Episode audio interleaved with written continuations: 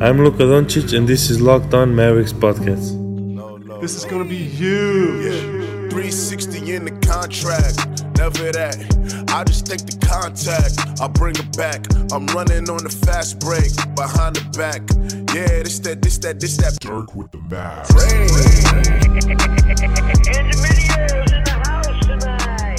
And welcome. You are locked on to the Dallas Mavericks. My name is Nick Angstadt, and joining me from hoopmag.com and Blue Wire podcasts, Josh Eberley. Josh, what you got for me? Man, thanks for having me on. It, it you know, what you said in the pre-show here that uh, you kind of we didn't know each other, but we Twitter knew each other, and yeah, the feeling's mutual. So nice to connect. Definitely. Uh, and I've seen you, you know, defend the Mavericks, talk about the Mavericks, and I, I knew you as a Mavericks fan, and so I wanted to have you on and talk about uh, the Mavericks. But let's start with the present, and then we'll get into to your Mavericks fandom. Um, what's been your favorite part about this Maverick season as a fan? Oh, I mean, I think I think I would be be lying or trying to be cute if I said anything other than watching like Luka become, you know, one of the five best players in the world. Um, you, th- there were high expectations from him right from the jump, and you know, obviously there was no shortage of moments in his rookie season where you felt like he was going to be special. But you know, to make the superstar leap in year two, uh, it, it really was nice to just throw away any doubts that you know he was a one year wonder or one hit wonder or it wasn't real or you know the numbers he put up this year just been insane. It's it's incredible, and we just can't overstate it enough. I feel like on this podcast we just got done, you know, like talking about Dirk every single day and just hailing Dirk as you know a legend, one of the greatest players ever, and just we kept finding ourselves saying, "I can't say enough good things about Dirk." You just can't. And now we're doing it all over again with Luka. You just, it just can't be overstated how good he is so early.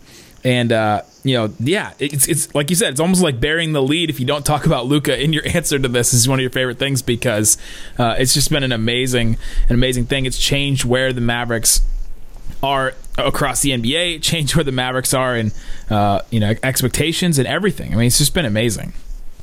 Yeah, I mean, it, it has been, and the thing is, there's been a lot of, I mean, the discourse around Luka has been primarily positive, appreciating him. You know, aside from Houston fans who want people to hate him because people don't love Harden, and but like, it, it's not even that Luka's perfect. Like there, there's tons of things you could nitpick about his game. He's not a great three point shooter yet. You know, that's going to be a problem eventually for a team that wants to win, you know, a title down the line. He's still not in great NBA shape. He has to be hidden on defense. You know, there's lots of things you could nitpick, but then you realize that he's averaging 29 and 9 and he's on a team that you know really was estimated. I think what was the over under 39 wins, 41 and a half heading yeah. into the season. Sorry, what was it? It was 40 and a half. Was it 40? Okay, so I mean they were already there and it just there, there there's no reason not to be overwhelmingly positive. There's so many times in basketball where there's you know stands and homers and people blowing smoke where it doesn't need to go, but he's a 20 year old. The Mavericks are ahead of schedule. Like the only narrative around him should be like this is an amazing feeling, and fans should be able to enjoy that. Yeah, yeah, and the expectations have taken it to a point where like you said, we're nitpicking about certain things. We're talking about you know him in the clutch and being able to close games, and you know the three point shooting and stuff like that. Uh, if those are the things we're talking about now, it's definitely we're definitely in a good spot. Um, is there a Maverick that you stand that is not like Luka or KP that you find yourself defending to other like basketball fans? I, I feel like this year has been Tim Hardaway. Um, mm. I I think that you know, I, I, had zero expectations for him to be anything in Dallas. Um, I thought he was salary residue. I, I, had zero expectations for him to be a genuine contributor. But like the way he not only shot the three ball was nice, but like defended, played up and down. Um, you know, credit Rick Carlisle. For Rick Carlisle seems to get like the absolute least out of the um, really loud locker room guard types and the absolute most out of the guys who are on like the fringe cusp of the league. And you don't really think they have much more to give. And then he finds another level. So you know credit rick but but tim hardaway jr had a really strong season. I keep it, and it feels weird. I keep going i want to i want to say had has like right, it, yeah. what, you know. But um, but yeah, he, he he was a joy to watch this year. He really was. Yeah, what is it? Is it have or has? I guess he he Yeah. is having still. This is just going to be Yeah. one of the longest seasons, you know, despite probably missing games. Just just weird overall. Um, okay, this is a question I've been asking some people. If you could just take one player from another team, let's say you could just poach somebody and add it to this Mavericks team, who would it be? Just anybody, contract or otherwise. And star or not a star? Start, yeah, whatever. Yeah, any player. You know what? Um, assuming he's still the same guy defensively when he, he's all healed up and comes back, Klay Thompson, I think next to Luka would be phenomenal. Just taking advantage of all that, that room that Luka creates, but then you know being able to take the tougher dis- assignment defensively every night. You know, assuming he's the, still that same guy on defense, I, I think he's someone who would just be a joy to watch uh, in this Dallas offense too. Yeah, and the Mavericks, I mean, they already have a pretty big lineup with Tim Hardaway Jr. and Luka. Um, you know, when they start pretty big, like when Dwight Powell is still healthy. But if you put Klay Thompson in there, I mean, that, that lineup is you have two six, six, seven guys in the backcourt, and then you have seven footers in the front. I mean, it's just a huge lineup all over. Yeah, it'd be great. The length, the the shooting between like a Luka Klay THJ perimeter size wise, shooting wise would be phenomenal. Yeah, and he knows his role in the offense. He's not gonna, you know, try to be more than what he is. Like we we talked about, you know, with other people, you know, Giannis, Kawhi, and AD. That seemed to be the consensus of those three. But but like those guys are, you know, they kind of they change the hierarchy a little bit if you add some of those guys. Klay comes in and fits right away and becomes, you know, the perfect role player. Yeah, and I got to I got to think, man. Like I, I I don't know how how much of my stuff you follow, but I have for like six seven years now. I feel like the league is heading towards one big guy and four perimeter players in that six five to six ten zone who do a little bit of everything. I think that the formal power forward position is dead dead. Um, I think center is on the way out, and it's, and it's going to be all about like who has the longest, best shooting, most athletic five that can play any role on defense. And I, th- I think any chance you have a, an opportunity, like obviously that it can't actually add Klay Thompson, but to add in someone who can shoot and switch on defense, that's what you got to do. Oh, completely. Yeah. And I think our thing and even the Mavericks thing has been your center either has to be like Porzingis, you know, a guy that, you know, plays five and can do all those things that you mentioned, or you have to take the bullpen approach where you have a Dwight Powell, you have a Maxi, you have a Willie Cauley Stein. Like you have a bunch of different guys you can throw out there and give it different looks, but you're not going to invest so much in just that one position. Yeah, and like I, I feel like Dwight Powell is a guy I have long, you know, disagreed with um, the general consensus about him. Like I, I'm a Dwight Powell guy. Uh, I can't remember what the exercise. Someone threw out something on Twitter. It was like, who are the who are the top ten Mavs of the decade? I think is what it was, and I, and I had him in there at number ten. And people lost their minds, but I'm like, you, you got to remember, like he's the longest tenured Mav. Um, he's just been like phenomenal, aside from JJ Barea, which kind of counts, kind of doesn't. But um, I, I think what he brings offensively, like the spacing, the rim running, is underrated. And if he just played five, if you were just going to play him in like kind of the Enes Kanter role, where like, yeah, we know we're going to give up a lot of points when he's out there, but when he comes in, we're going to have a super efficient offense too. Like, I, I think it works. I think Dwight Powell's got an underrated skill set. I mean, uh, field goal percentage isn't the stat that it was when the guy shot 64%. Like, he didn't waste possessions. Um, he, he's a guy I hope is on the team in the future too. Oh yeah, and he's another guy that Carlisle can, you know, has created a role for him that he can just completely uh, excel at, and it doesn't have to, you know, try to be other things. He just is what he is, and Carlisle knows how to maximize it. Uh, kind of like what Tim Hardaway Jr. is doing right now. Uh, another one of those guys, like you said, not one of the, the you know the loud guys. He's one of the quiet guys. That just puts his head down, does his thing, and Carlisle knows how to maximize those. Uh, there's a trend there, for sure. Yeah, So- that, for sure. Both ways, honestly. I was thinking about this like a, a couple times this season. He, he really does. Like the diamond in the rough guys or the edge of the league guys, he, he really finds he must have one heck of a pep talk. Like we're gonna we're gonna get you a bag. You're gonna your reputation's gonna change if you just buy in and play in the system. And those guys thrive. And then he gets the guys like Rondo and Monta Ellis, and it's like, you know, I'm just, I just want to change how you play a little bit. And they're like, nah. And uh, what's the unstoppable force uh, cliche? You know, Oh yeah, an immovable object meets an unstoppable force. exactly. Something like that. Something like that. All right, coming up, let's uh, let's look back a little bit at the Mavericks and look back at you know when you became a Mavs fan, your favorite Mav, all those kind of things coming up. But before we do, to get fit in 2020, you don't have to go to a gym or pay a ton for overpriced fitness equipment. The best way to get in shape, in the best shape of your life, is with Echelon. Go to echelonfit.com to discover their EX1 connected fitness bikes that offer a high quality, at home cycling experience at less than half the price of a Peloton.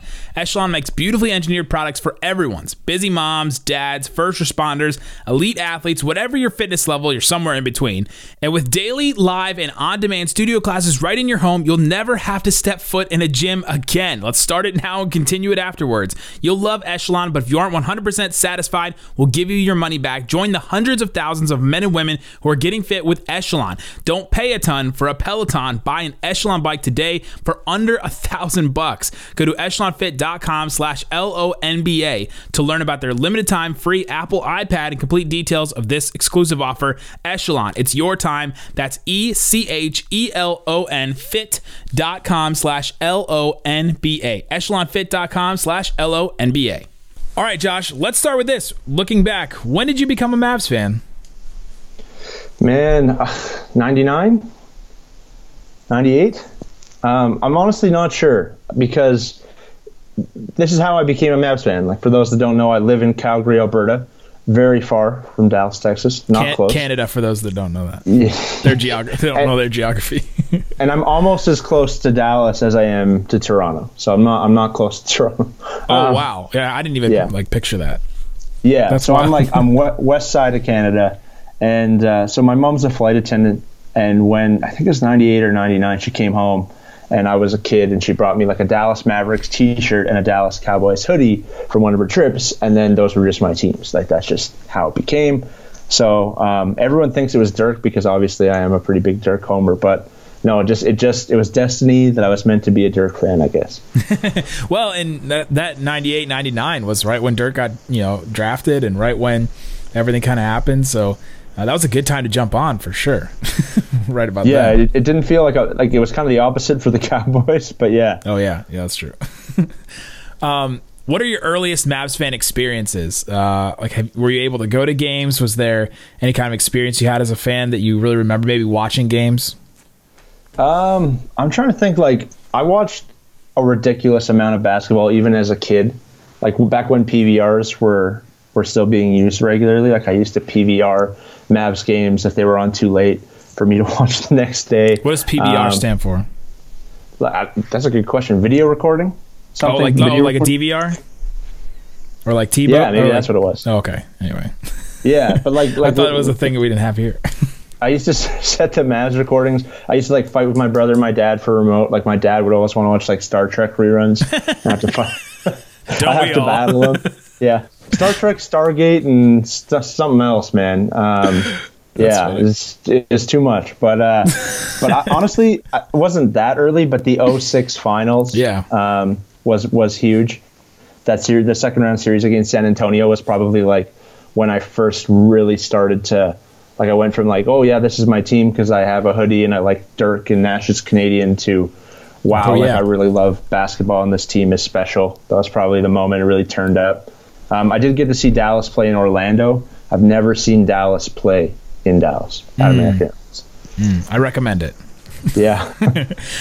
So that 06 finals, were you just completely enraged after it happened, or what were your initial reactions since it was such a big moment for you? Yeah, it's probably good. Like I wasn't rolling on Twitter at the time.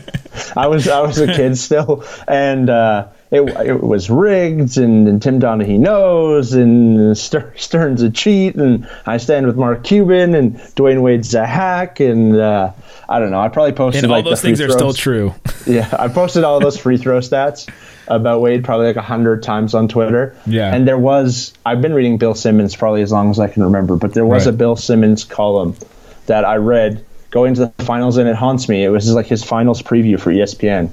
I probably tweeted this ten times too, but he literally calls it. He's like the Mavs probably win this series unless it becomes an officiating mess because the Miami Heat just get into like these fits where the league decides everything they do warrants two free throws. And he he literally verbatim calls how that series ends and it just it infuriates me every time I look at it. the fact that somebody out there knew, and somebody with such a big platform as Bill at the time, you know, knew that that was coming, and it's exactly how it went down. It's just it's haunting. It is it, it's haunting. Every time I read it, I'm just like, it's disgusting that this was was so possible. That you know he he he had it to a T. That's wild. Again, the greatness of Bill Simmons. We we are we are fans still here. For, oh, for sure. I mean, Bill, Bill Bill's a total goof now, and he's always been a homer, and like there's plenty of reasons to bag on him. But he he is the you know the godfather of sports blogging, and he made it like uh, unarguably cool. Inarguably, it is cool to talk about sports and obsess over sports because he helped generate that culture. So no Yeah. doubt. Oh, absolutely. And this network probably doesn't happen without like a Bill Simmons because uh, a lot of a lot of us are fans of these teams, and we talk about them like they're our teams. And some people use the word "we" and you know all that stuff. And he made it, you know, uh, he kind of like naturalized that, I guess, that sort of idea because before it was you can't clap in the you know the press box, you can't you know be fan of the team, you have to cover it, you know, objectively and all that stuff. And he kind of changed all that stuff. Yeah, and like I, you know, when I was working for Sportsnet up here, like hockey's still very like that, and I kind of go back and forth. Like sometimes with NBA stuff, when I get to a game and I see like, I don't know, I won't say a beat writer, but a blogger wearing like a backward snapback Yeah. in a scrum, I'm like, okay, we've gone too far. Like, this, we got, we need to take this a little bit more serious than we have. But at Oh, the same time, Isaac then. yeah. But then at the same time, you go like in the NHL and everybody's in like a full suit and it feels ridiculous. And like there's like 12 writers and they're all from Calgary, but in the Flames, you know, win an overtime winner and someone claps and everyone acts like, you know, they just danced in a funeral home. So like there's probably a happy medium in there somewhere, but uh, you know, I'm not, I'm not sure exactly what it is. Yeah, and now we're at the point where uh so I I'm Oh my, oh my gosh! I almost just said I identify as a Lakers fan, like it was like my sexuality. I uh, I'm a Lakers fan. I grew up a Lakers fan, and people that listen to this podcast get mad every once in a while because they're like, "Why aren't you a Mavs fan?" I don't understand. And now it's gotten to that point where if you cover the team and you're not a fan of the team, people get upset. So it's we've, we've gone full circle. Oh, we, we could do a two hour podcast on just the phenomenon that is like fan coverage versus not fan coverage. And I think part of that social media too. Like fans sure. want to hear from people who uh, I, I'm look, I'm I'm struggling for words in this moment, but like unabashedly support the team. Like they, they don't want honest analysis. They Sometimes, want yeah. a, they, they want a cheerleader. Like the the average fan who you know buys a couple beers wants to talk about the win last night, but like has no interest in discussing stats and and the general any anything beyond the general wants somebody on there who who is going to be a cheerleader and make jokes and hype up their squad, and that's fine. But I think it, it's also led to a lot of people being in media who are, I mean, diehard fans. So it has changed. Oh, absolutely. I think I think people just want uh, fans just want someone to feel with them, right? When the Mavericks lose, you know, in a in bad fashion, uh, they want to to log on the next day, listen to Locked On Mavs, and hear us be upset about it, and hear us bash them. Uh, we get upset. We get people upset with us for not being critical enough of the team too. So it, it goes both ways. They want us to cheer when they cheer and be critical when you know the Mavericks do something wrong. Uh, and sometimes it feels like, why aren't you saying my team is crap? it goes, Yeah. it goes kind Well, of both ways on that. But they just want you to, to be able to feel with them and experience it with them, which I get. That's true. That's true. I mean, Disco, it, it's either the best or the worst, right? Like, there's no, there's no redeeming qualities for Robert Sarver and Gilbert. They're just the devil, you know. Like they're, they're just they're just the devil. There's nothing that they can ever do that's well. There's no context, and vice versa. Every you know player who has a improving season is invaluable and can't be traded for an Anthony Davis. So. Oh, for sure, for sure. All right, um, what's your who's your favorite non Dirk Maverick? I, I want to say, I want to say it's probably old man Jerry Stackhouse. That is fascinating because was I've interviewed now four big Mavs fans, and that's the second person to say Jerry Stackhouse. I just, I just, so lo- random.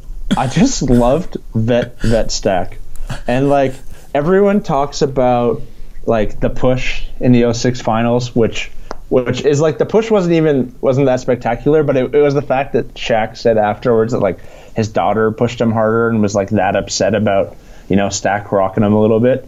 um, but but I just he, he was just fun, man, and uh, you know Josh Howard was kind of infuriating at times in the way that like if you're a Dirk stan and you just want Dirk to shoot every time, and Josh Howard, you know, can do that. He kind of got in the way sometimes. He probably didn't, but to me, watching as a kid, I'm like, give, give Dirk the ball, Josh. and same with Jet, like Terry, there'd just be times where he'd shoot five threes and none of them went in, and you would be like, get him out of here. But something about Stackhouse, man, it just had flow. And when he turned it on, like one of my all-time favorite regular season games was like a double overtime game uh, against the Suns, and it was like 06 or 07 because Nash was there and was the MVP. And, you know, there's all the history between the two teams, and uh, Stack went for like 42 or 44 points, and I swear that's the most fun I've ever had watching regular season game. I was just going nuts.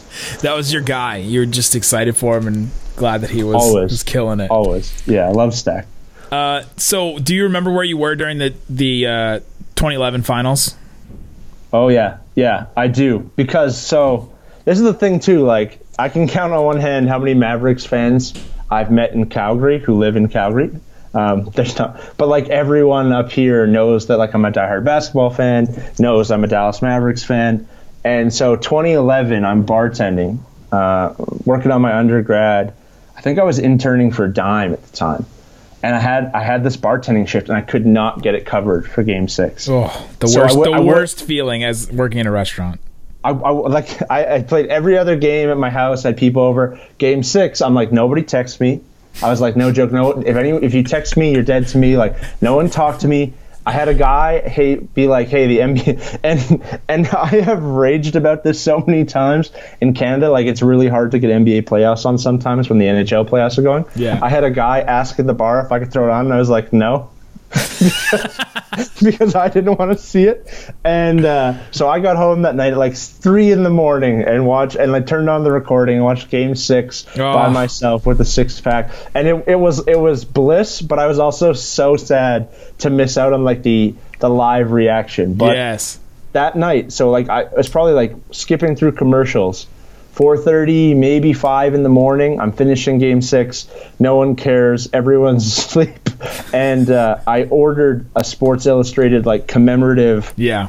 championship package at that moment at 5 a.m. I still I've never opened the like I have the the book that I have in my house for people to look at, but I have the DVD still as a plastic wrap. I'm gonna watch it on the 10 year reunion. I've had this planned for I guess nine to yeah. Just gonna sit. You're like Thanos. You're gonna sit back and you're gonna open it and your I'm just gonna done. watch it. Like 10 years to the day, Game Six. I'm gonna pull out that Sports Illustrated 2011 Mavs highlight season DVD, and I'm gonna watch it, and it's gonna be great. Maybe I'm gonna put it on Zoom since we're all there now. Yeah, I was gonna say. Hopefully, we're not still there, right? It's gonna be in a, a year from now. So Yeah, I, I, yeah, pretty close, right? Like 13 months. hopefully, we're not still all quarantined at that point. But Yeah.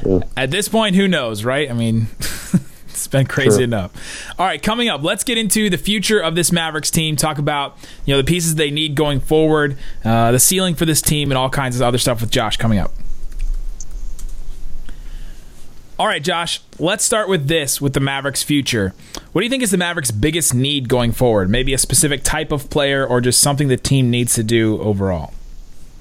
I think the the honest answer without going crazy and like you know secure Giannis bringing the third star. Like I, I think just finding what is the the best route for Luka KP going forward. Um, and I think the numbers are still telling that Luka's better without KP out there and KP's better without Luka out there. And they get more out of you know uh, the team gets more out of Luka and the team gets more out of KP when they don't play together. So you know uh, I think it's been talked about by a lot of people, but Kobe Bryant and Pau Gasol, you know, just kind of like monitoring their minutes, staggering them, always having a superstar on the floor. I think that's that's a viable route, but just finding a way for those two guys to connect a little bit better, where KP doesn't feel like he's just standing around and uninvolved when Luka's out there, but at the same time, you know, Luka's not catering to KP for lesser shots and possessions. And I, I don't know what that answer is, but I think that's how they go from being a really good team to a great team. Yeah, my, my thing this whole season has been it's about Luka and KP figuring out that chemistry, and I think we had the Mavericks had sort of figured out some of that right before all this started happening. Right, they had a cup a, a game before the All Star break, I think, and then after the All Star break, they had started really figuring out the Luka KP aspect of it. Luka had missed some games with injury, and so KP was playing without him. He had those crazy games against the Pacers and the the Rockets, and then they finally started to get that, and they finally started to ramp up, figure out how to play together, and then all this happened. And so, uh, I, I agree that, that separately they've played better without the other you know the other one but it's not as bad as like the Sixers right like they're they're, they're in some No. they're in some like they're not KD and Curry right where automatically they just play super well together. They're not Simmons and Embiid right? They're somewhere in the middle at this point. And it's I mean it's just one year. They have time going forward and that's that's one of the amazing things is they have time to try and figure it all out. Yeah, and I, I- think I think that's true too, right? That's another one of those extreme things.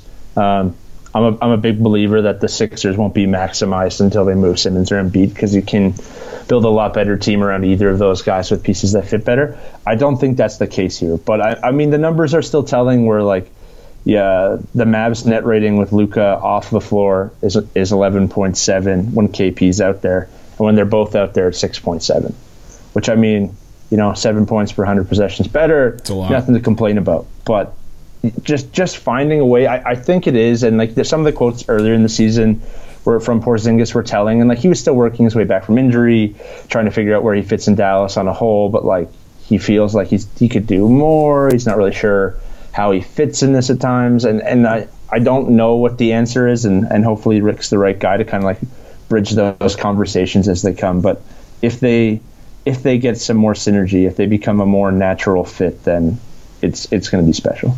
As a fan, do you still are you still all behind Rick like 100% and feel like he is that guy that can still, you know, figure all this out? Yeah, I am. Like I, one of the weirder things that every season comes up is like random Mavericks fans pop up on my timeline and want to fire Rick Carlisle. Yeah, you're telling me. I just, I, you know, like granted, I follow a lot of people, and half the time I don't even look at the timeline because I just fire out a take and, and wait for people to roast me. But, uh, but like honestly, I'm always blown away when every season I see something like that where I'm like, the Mavs are ahead of schedule. Your sophomore looks like one of the five best players in the NBA. Porzingis was just having like a, a monstrous post All Star break statistically, but then there's like, oh, Rick's an idiot. He doesn't get it, and you'll just see the stuff, and you're like, uh, there are 27, 28 teams in the NBA every year who would immediately call Rick Carlisle if he was let go. So I, I'm I'm always confused by those those claims. Yeah, it was most confusing to me in the the years before Luka, right? That like the two tanking seasons when I was hosting this show and I would hear from people and they'd be like, "It's time for Rick to go. They need a new they need a new voice." I'm like, none of these players are going to be here in two years, right? Like they're all going to change over. It's going to be a completely different team. Why would you get rid of the one guy that has championship experience still on this team? Uh, that made less sense to me, even now. Yeah, and I don't like the just the track record. Like I I mean, he he has a title team here in Dallas. He's a 60 win team in Indiana. He's worked with stars all over the place. He gets the most out of role players. Um, yeah, he butted heads with Rondo and, and Ellis, and at times it was frustrating as a fan to watch the team suck. But you looked at who he was running out there for a couple years, and it was what it was. Yeah, yeah. There, you know, there are some prickly things about Rick, but you know, he's a, a great coach, and for people that are great at things, usually there are some prickly things about them, right? They don't, don't get along with some people. They have certain way of doing things, but uh, you just you, you take the the good and the bad, I think, and there's more good, I think, than bad at this point. Yeah, fair enough. Um, what do you think the ceiling is for this Mavs team? Let's start with if they don't add another like Klay Thompson All Star type. If they just keep like this team, they kind of move some ancillary pieces around. You know, maybe improve a little bit, but don't add like a third piece. What's what do you think is their ceiling going forward? Well, that's so tough to. I mean, in in my earlier days, I would love to just throw like conference finals or something out there, but like it, it, like what? Look what happened this year. I mean, this year was supposed to be a year where it was wide open, and pretty much two weeks in, I was like, it feels like a three-team race between the Clippers, Lakers, and Bucks, and you just you just don't know what's going to happen, and like you know, Tim Hardaway Jr. playing the way that he did, I think was like a, a huge, huge boost. And you don't know who they're going to bring in. Maybe it's not a third guy, but like maybe someone else. Like Seth Curry had games this year where he's just out of his mind. Somebody gets hurt. I, I think this team, as constructed, if it has you know the same roster for another year or two, um, if they got hot and you know the, the the way that things things went their way, they could be a finals team. I look at the Raptors last year and and how great they were and like the track record of success. And you know they got a couple lucky breaks with the Warriors being hurt in the finals. And they have a title. I, I think this team's not quite there, but I, I don't think this is a team that's that far away. I, I'm not certain that a third star is what they need to get over the hump. I just think they need some good luck, some good health, and you know maybe a couple other contributors who really know their role and fit in here. Yeah, yeah, it, does. It does feel like they're they already have the, the two guys they need, and then I mean the the Portland Trailblazers made the Western Conference Finals last year. I mean, you never know how it's going to break for a certain team in any given year. You know, you could just get lucky and, like you said, get you know get find a path to get to get you there, and all of a sudden you are you know back in the finals. Who knows? This is this is fan privilege speaking right now. Like this is I acknowledge my fan privilege as I say this, but like I would hate for this team to be the the, the Portland equivalent of last year. And I, I I was in Portland. I was in Portland and I watched them get eliminated. And I and I watched Meyers Leonard go for like 32 points, and it was an entertaining game. And I know that like Portland fans are super happy they made the conference finals, but being that like moral victory team that's happy they got the right playoff seeding and then get swept in the conference finals, no. I've tasted I've tasted what a championship tastes like. I don't I don't I don't want that. So so hopefully there's there's a better ceiling than that. But uh, yeah, I hear you. So so for, you're not going to get asked on Locked On Blazers. You're probably not going to get asked on Locked On like Hornets, and there's a whole bunch of other ones with with, with that kind of take. I don't. Locked On Grizzlies just Oh, man. prematurely. Yeah. Well, they had that they had that one run, the grit and grind era. I mean, they they at least had a solid run, but Yeah, you know what? And like again, though, like not try, trying to be a dick, but it's the kid gloves. It's the kid gloves oh, thing. oh Like- come on. like the Grit and Grind Grizzlies, like they had one run to the conference finals, and and that team, like if I was a fan of that team, I would be happy because like I know Yeah. those guys laid it on the line. But the commentary from like around the league was like, "Good for them," and "Oh, they did it." they were so good. They worked so hard, and it was like, guys, you know, and you know they made the conference finals one time. Like you know. Eh. But uh, yeah, that's I mean that's neither here nor there. This is one of the biggest times of having that fan uh, arrogance, I guess.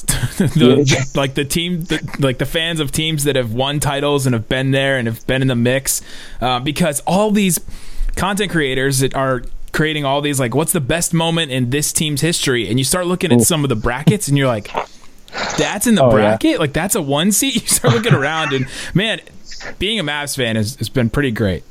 Well, you, yeah, and you talk about I hate I hate Lakers fans in general because I understand. they're just so privileged and so so extra, and like the Lakers exceptionalism is so real. But I'm. I'm just I'm hearing myself right now, and I'm like I can't imagine what a terrible dick I'd be if we'd won five championships in my lifetime. Like it, I would be. I would just be the worst person in the world, probably, because it would just be all bliss.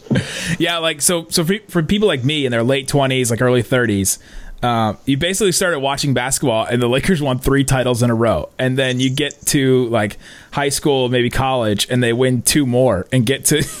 like three finals in a row. Like it just it's incredible. It's almost like boston sports fans right? We talked about simmons. Like he had nothing for a while and then all of a sudden they just won everything. Yeah you'd be you'd be arrogant and talking the way he does too if it happened that way. Well, if you, and, and being like a you know late twenties, early thirties Lakers fan, you essentially hop from Shaq to Kobe to Bron. Yes. like not a bad run, not, not a bad situation. And at some point in your life, you, you discover like Magic Johnson. You're like, oh dang, like they had Magic Johnson, and then you're like, oh yeah, they also had Kareem. Like, oh dang, Kareem and Wilt Chamberlain also came there. Oh, and Jerry West and Elgin Baylor, and like you forget about more All Stars than Even just like the washed guys who you got to be excited, like you just got to have like Lakers fans throw the biggest parties for offseason victories, but like. You just got to like be excited about Steve Nash in the offseason. You got to be excited about Yeah. Gary Payton, Karl Malone, Dwight Howard, like just the names that came in. Even the ones that didn't work out, you were just like so happy for a few months because you thought you won the title in you know June, July, and August, and that's that's a good feeling too. I, I wouldn't mind that.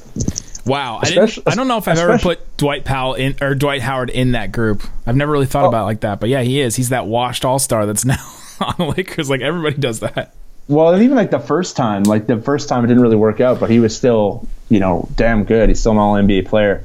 But like I'll tell you, being a Mavs fan and like going through like the free agency roulette, where like Chris Kaman, everybody. Uh, Chris Kaman is going to come out and be a uh, second option for us. Oh, he is. And then like OJ Mayo tore it up for like 14 games, and I was like, had an OJ Mayo jersey in the the mail. I was all in on OJ Mayo. Okay, just those 14. All right. But uh, yeah, no, it'd be nice to win the offseason once in a while too, for sure. Josh, anything else that's Mavericks related you want to get off your chest?